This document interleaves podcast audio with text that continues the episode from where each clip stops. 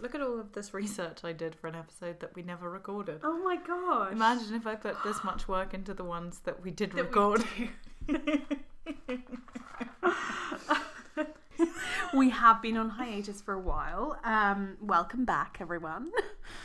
So I wanted to.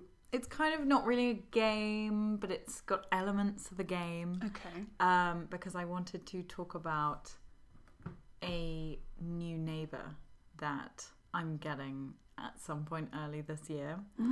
Um, Salt Bae is coming to London, What? and the restaurant is quite close.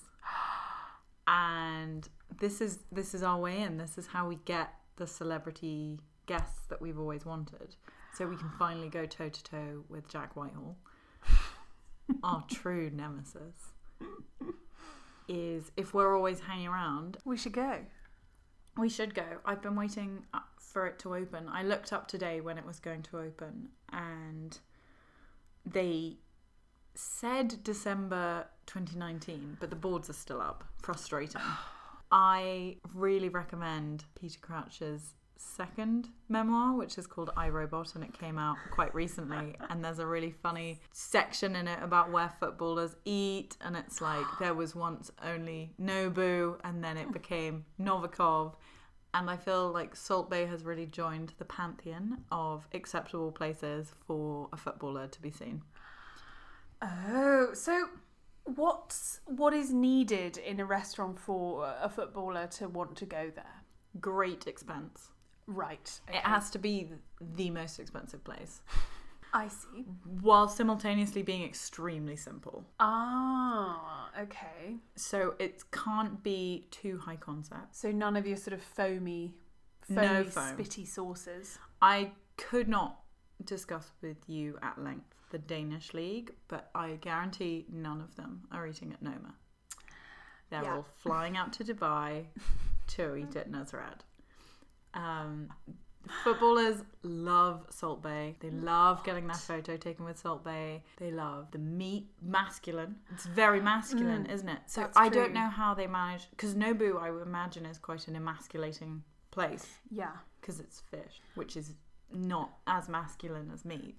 So meat really fits the bill perfectly, Mm-hmm. and particularly meat that's carved with a big knife in a particularly masculine way. To celebrate um, Nusrat arriving in London, I wanted to run you through some Daily Mail headlines of when footballers have paid a visit to the numerous Nusrats that already exist everywhere footballers holiday, namely the two places footballers holiday, Miami and Dubai.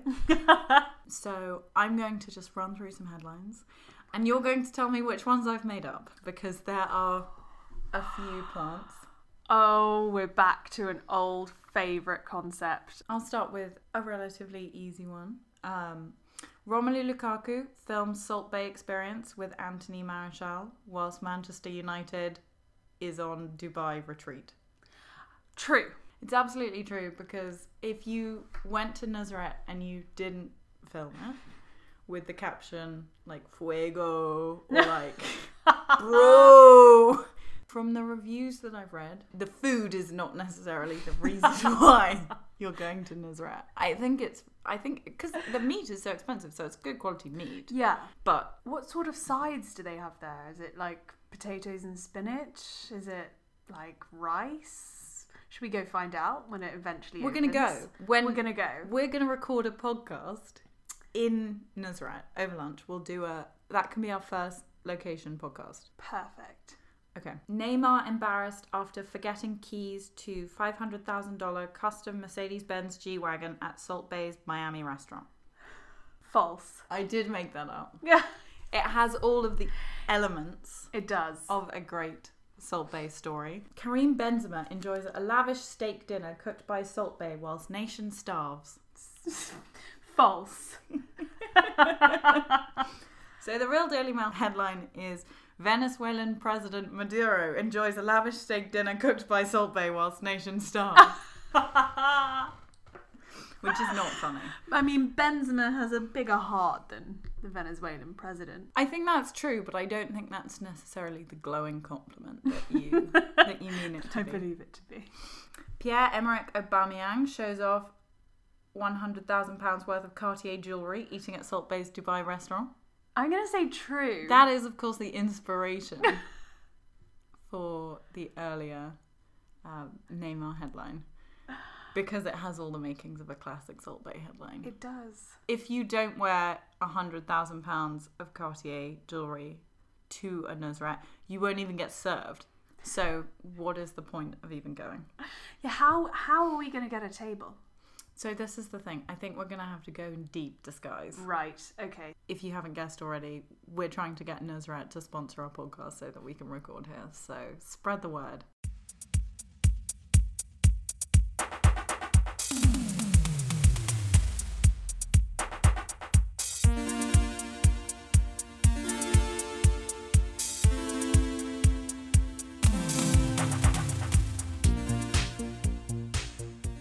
Welcome to Radio 110, I'm Tamara.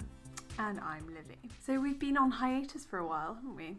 We've been regrouping. We've been on our winter break, and much like Klopp's Liverpool, we are determined not to break it. That's actually what I'm going to be discussing. I don't know if that's too quick a lead in. We can just dive right in Yeah. with the news that tomorrow, on Tuesday, the 4th of February, Liverpool in their FA Cup replay will be fielding the under 23 team led by manager Neil Critchley, as they did in the Carabao Cup tie when they faced Aston Villa. And none of the first team nor Jurgen Klopp will be attending the match. So Klopp decided that this was going to be the case ahead of time. And after Shrewsbury drew with Liverpool 2 all in their first meeting, he slightly looked a bit sour grapes during the post match comments and stated immediately that the winter break would be being observed and that they'd he'd already promised them the break and some of them had booked time away. No doubt Miami and Dubai. Imagine what would happen to the concepts of Miami and Dubai if the Liverpool players weren't allowed to maintain their winter break. Economies would collapse.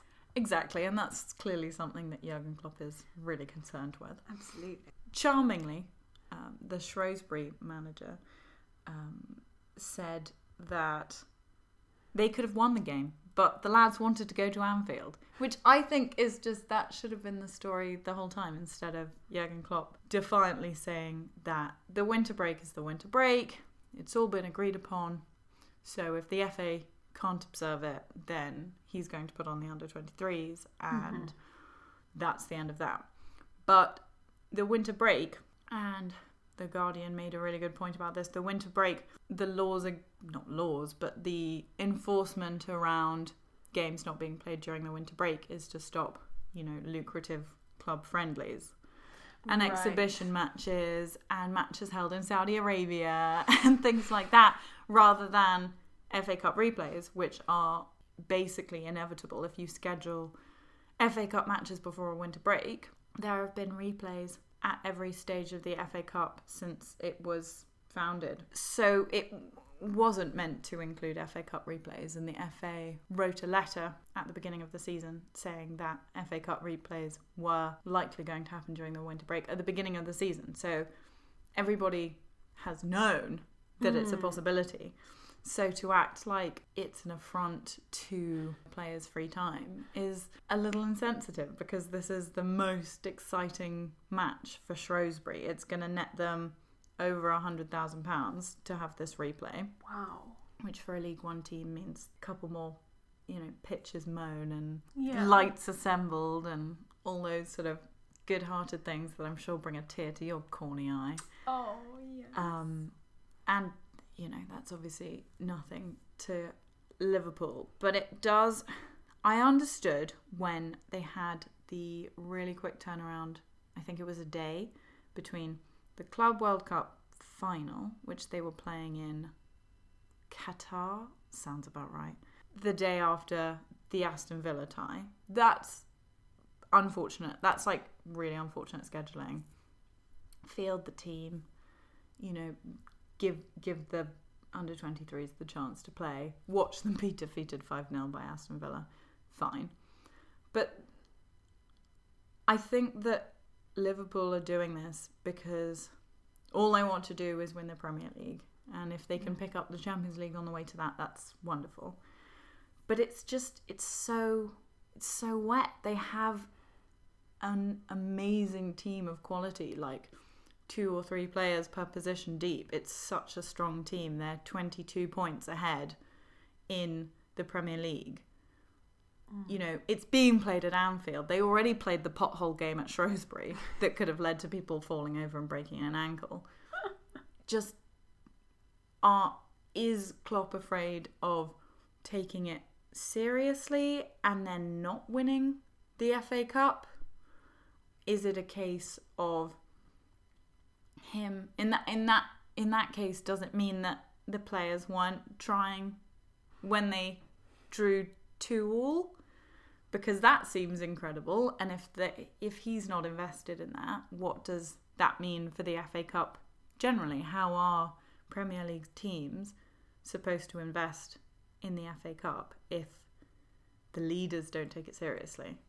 It becomes a less prestigious trophy. I mean, I think it's quite interesting how um, how dominant Liverpool have been, and it's almost I yeah, I'm not sure it's sort of healthy really for the Premier League to be so dominated by this one team. I mean, I suppose it's a bit like Manchester City a couple of years ago when um, when they were winning everything. Maybe this being so far ahead and just in in the Premier League makes you feel like you can sort of get away with anything, or not get away with anything, but just you know you'll just do what you like. No, I agree completely. Yeah. It's but then the funny thing is is in his post-match comments after the Premier League game played this weekend against Southampton, Klopp was doing the whole modest, we're not a perfect team, we're not close to perfect.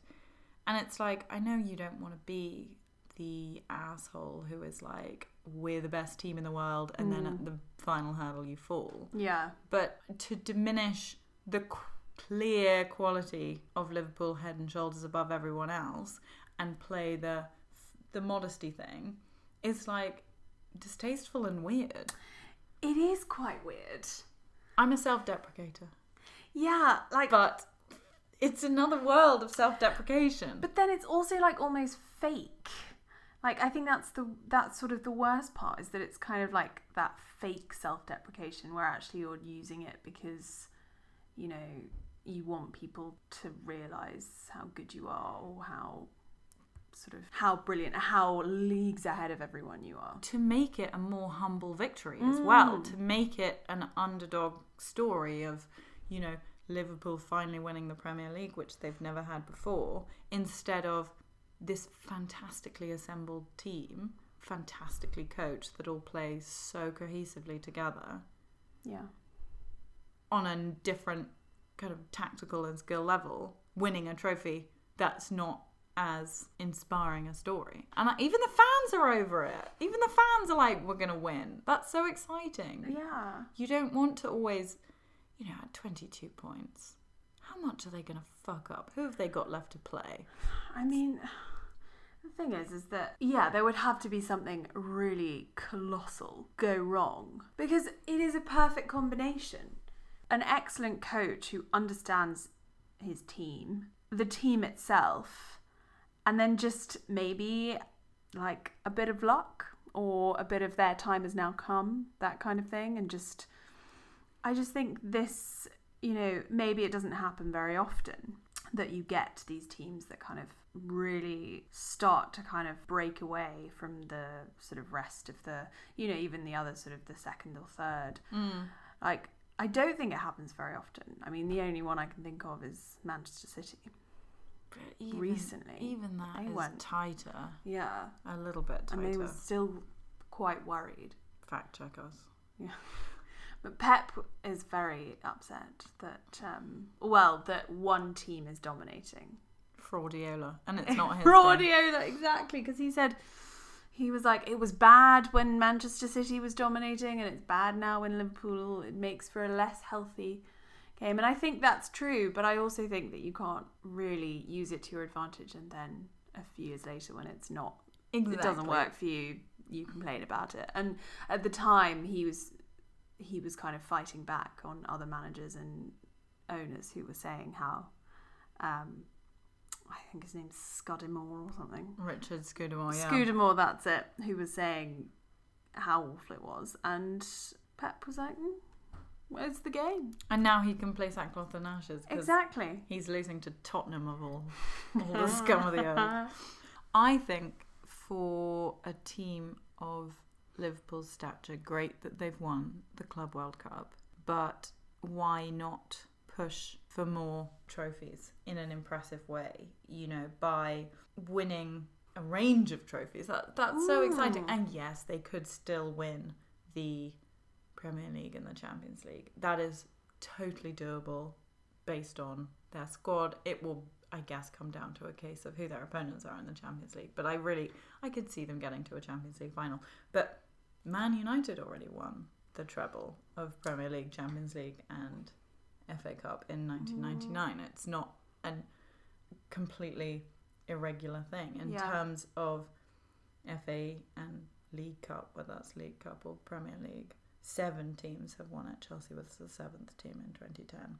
And then there's the much less um, prestigious, unfortunately, um, uh, domestic treble, which Manchester City won last year, and they called themselves the um, the Formidables because they were the um, they won four trophies, but one's the Community Shield, so who gives a shit? but they're the Formidables instead of the Invincibles. They're the Formidables, but Oh. it's not um, you know it's not out of the question that you could push yourself in a range of competitions. Sure, don't push yourself in the Carabao Cup, whatever. Mm. But the FA Cup has a different sort of prestige that I think should be maintained. I'm very pro FA Cup, and the haters will say that since Chelsea plays the opponents of Shrewsbury versus Liverpool, I kind of don't want Liverpool to sack it off because then it makes our eventual win much less prestigious. Absolutely. But my prediction, by the way, was Chelsea finish sixth with an FA Cup win. So watch this space. Really? Do you think Chelsea is going to win the FA Cup? That was what I wanted from this season.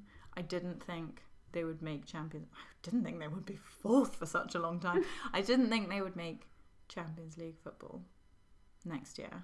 Touch wood, they will. But this was when there were two transfer bans, even though they transfer banned themselves in the last window. Oh, Um, yeah. But this is when they were looking at two transfer bans, which they actually did do anyway, whatever. And so I thought, why not win the FA Cup? My final word on FA Cup replays. Until 1991, there were unending replays. It would just replay and replay, even in the final, and replay until there was a winner. But they changed that rule after a fourth round tie between Arsenal and Leeds was replayed three times. And they thought, I can't watch this fucking boring game of football anymore. Let's change the rules, make it one replay and then penalties after that. Oh, I see. Oh my But god! repl- so you can just keep keep doing it. Yeah, yeah, yeah. Replays, I replays are good for lower league teams because of the added revenue. Okay. That's why we have the replays. Because I was like, the replays are stupid. Just have Yeah. penalties. Because we're of that Instagram generation, you know, we can't focus on an entire other match of football. We just want penalties, Exactly. instant gratification, Yeah. And to be on our phone the whole time. the whole time. but replays are good. Replays are good. To make things more international, guess what happened over the weekend? What happened over the weekend? So, after his epic birthday parties in 2015 and 2018, where there were various South American presidents and, dare I say it, dictators um, invited, Was Maduro there as well? while his nation starved, Neymar promised that he would not have a party this year. but he couldn't resist. He couldn't bloody resist. He's like me. He claims to hate birthdays. He couldn't resist. Even after 2015, when he had a party and then the next day was late for training, Neymar this year said, no, no, no, I'm over that. It's my 28th birthday. I won't have a party. And then did have a party, and they were playing today. Doesn't him being 28 make you feel like the biggest loser in the entire world? Yes, completely. but their coach was really not very happy about it and said that um, it was a distraction from the game and refused to go. Although he said that was because he was the coach and so it wouldn't be right for him to go and not a personal attack on Neymar. Is that your excuse for not going too?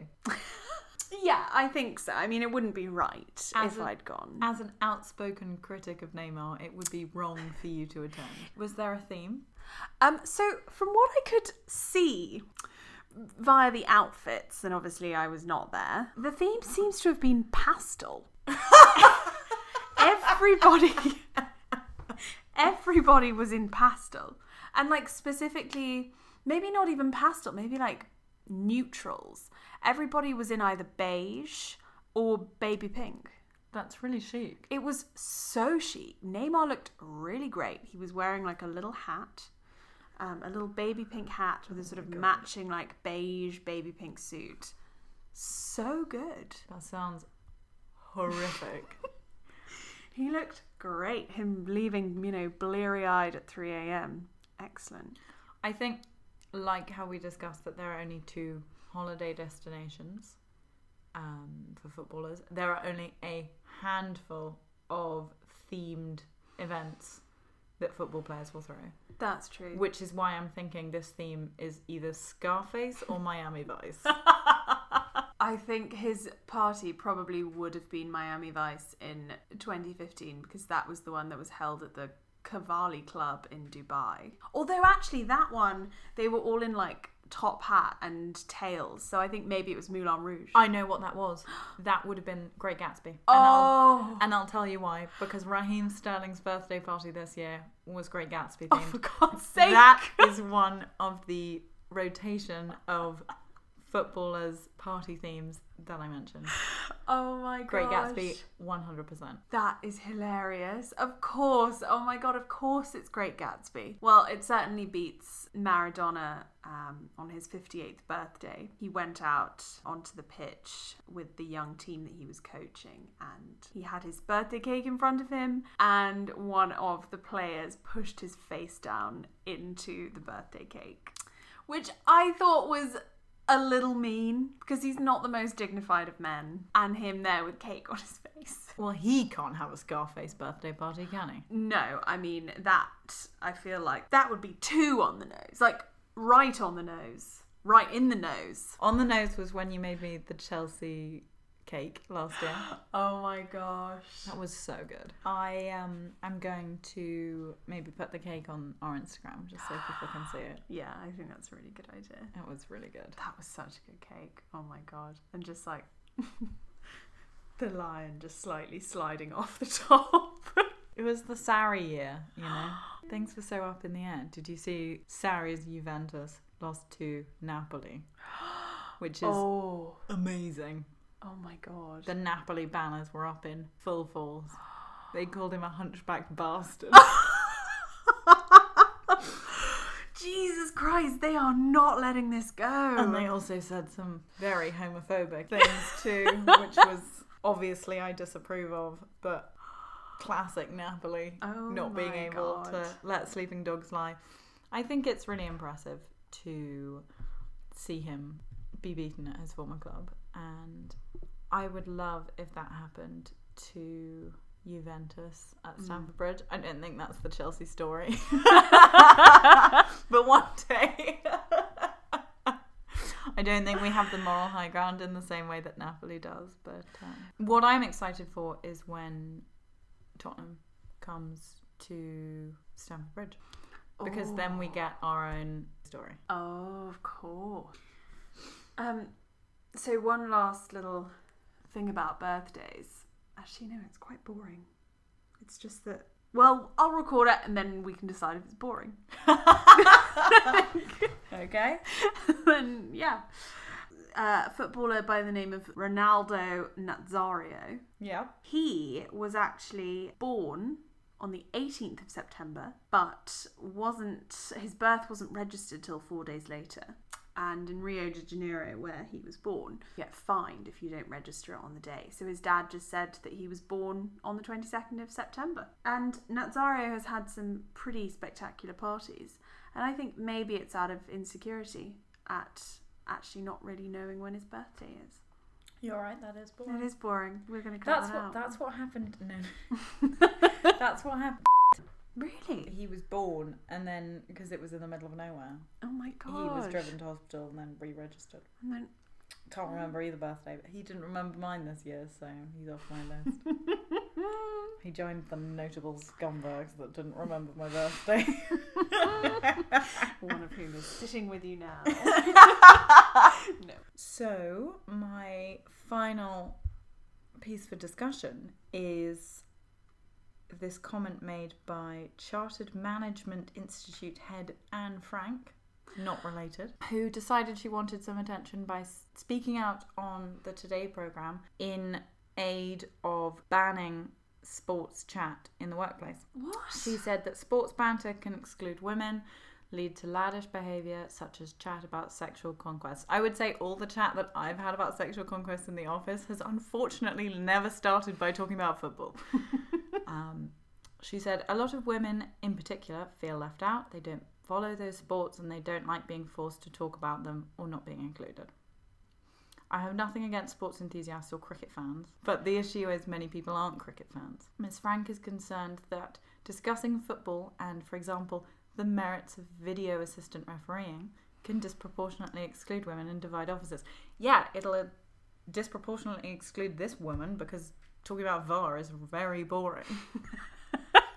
I think that is such a strange, gendered world that Anne Frank is mm. living in. I hate to say it. That's so weird because what she's saying is is also kind of technically misogynistic and and sexist. It's extremely misogynistic and I I don't know, even if you are going to stick along the gender binaries and say that only men like talking about sport and only women like talking about shoes. Shutting down conversation over a mutual interest in the workplace is bizarre. What else are people supposed to connect with? It's so weird. Like sport is one of those things that people have something to talk about. I mean, even if you don't follow a sport or you don't like it, that's still something to say. It's the perfect. It is the perfect water cooler thing to talk about because you can have any sort of personality or perspective, and you can discuss it in your own way and expect a response without feeling ostracized or like you have different taste. That's the thing about when you're making a cultural connection. That's a taste thing. It's really different Mm. to the opinions that you might disagree over with sport. It's much more of a pardon the pun a level playing field. Hey. Yeah, shoot me. I am so annoyed that no one's ever tried to me tried to talk to me about sport in the workplace. I know. I actually think that like most of my colleagues are women and we do occasionally talk about sport. But I I'd love to talk about it more. I think maybe if if I if we worked in like a bigger in bigger companies, you probably would because sport is something that you connect with someone who maybe you don't really know that well and it's a good it's almost like talking about the weather. You know, you can kind of connect with someone on on a level playing field um, about sport who you don't really know that well. Oh, it's just such a strange thing to say.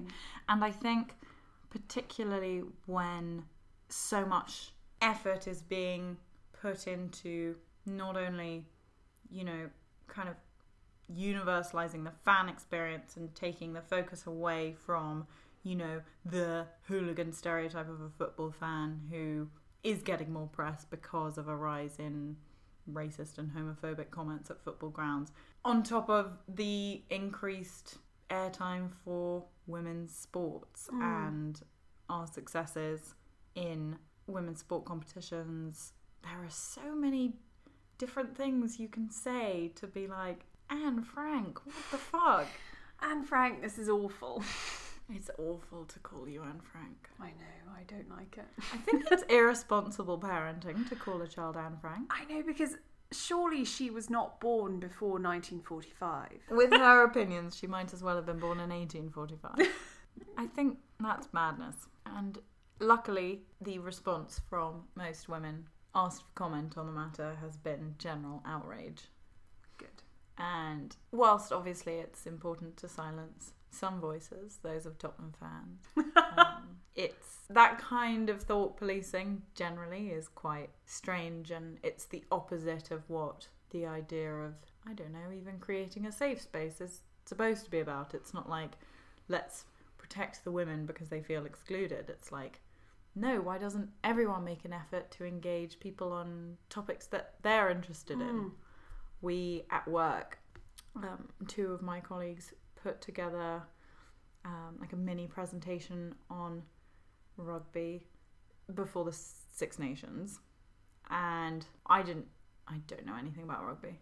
That's a political point that I'm making a stand, and so I, I didn't know anything, and but it was, you know, you just it's a connector to learn about things that maybe you weren't interested in, like Exactly. VAR Mm. and it was really sweet because they shoehorned in a lot of comparisons to football so that I would try and understand.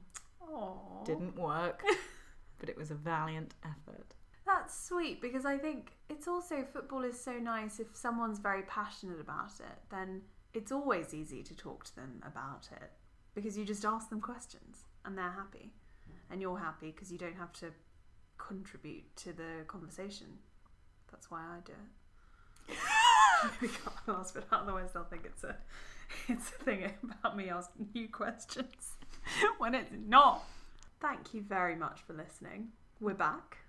And now we're going on the winter break, so Bye. Jurgen Klopp has said that we won't um, be recording for another four weeks, so yeah. we're being replaced by younger versions of ourselves.